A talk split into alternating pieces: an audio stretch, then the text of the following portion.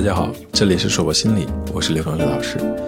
从今天开始，我和大家一起学习绘画心理学方面的知识。绘画是一种非言语的沟通途径，绘画心理分析是一门能够进入人内心世界的方法。绘画心理分析呢，是用绘画这种方式作为分析师和作画者之间的中介物来进行一种互动。这里的绘画可以是绘画作品，可以是绘画过程，也可以是对绘画作品的描述。绘画呢，自古就是人类生活当中必不可少的一个部分。绘画这一朴素而又原始的艺术媒介，正在恢复其在当今社会中的功效。从最初的综合性医院的心理科，再到精神专科医院，还有心理诊所以及社区学校和康复机构等，绘画治疗的应用范围和场所日益的灵活和广泛。这一讲的主题是绘画心理分析的应用以及中国画。从18世纪末到19世纪初开始，人们对精神病院中住院病人的绘画作品产生了浓厚的兴趣，开始把病人的绘画作品作为诊断精神疾病的一种方法，并且应用在精神病院中。随后，人们又开始对儿童画表现出极大的兴趣，开始将儿童绘画用来评定儿童的智力水平，并将绘画治疗用于那些深受身体虐待、性侵害、受到暴力或面临其他危机的儿童，以及用于那些。缺乏口头表达情感能力的儿童，还包括那些有学习障碍、智力障碍以及孤独症儿童的治疗当中。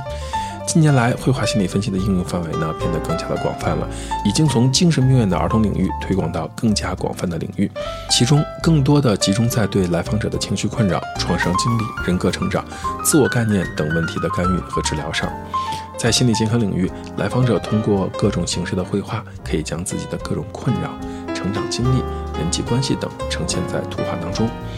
如果通过画自己的情绪，可以将看不见、摸不着的情绪变得有形状、有颜色；通过画一棵树，可以直接探索成长的经历；通过画一座房子，可以探索对自身的看法；通过画家庭动态图，可以看出与家人的关系。而分析师通过各种绘画心理分析方法，与作画者一起探索问题，使作画者借助图画。表达内心，从而实现一种宣泄、解决并整合自己内心的困惑。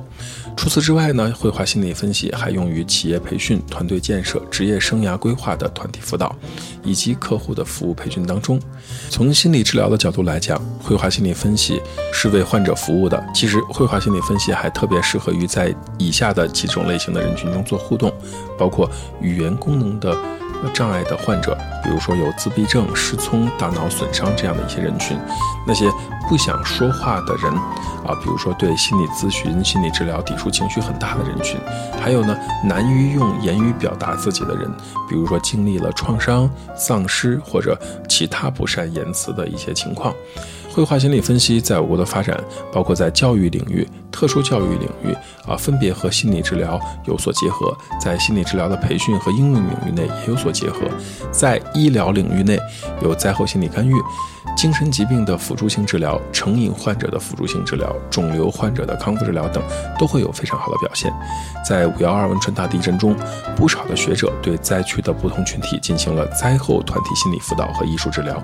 预期效果就非常的显著。在二零一零年的六月，青海省社会科学界联合会、中国科学院心理学研究所针对玉树五千多名。大中学生开展的创造性艺术治疗连续培训，在受灾地区长期开展艺术治疗活动，对灾区儿童的情感宣泄和表达也起了非常好的帮助。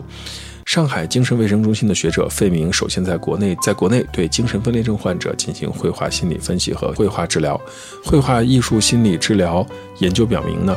呃，绘画治疗在改善患者的阴性症状方面具有积极的作用。二零零八年的李梅花、赵小琴对一百二十四名精神心理疾病患者采用艺术治疗的方式，发现艺术治疗能够有效地改善精神心理疾病患者的心理健康状态。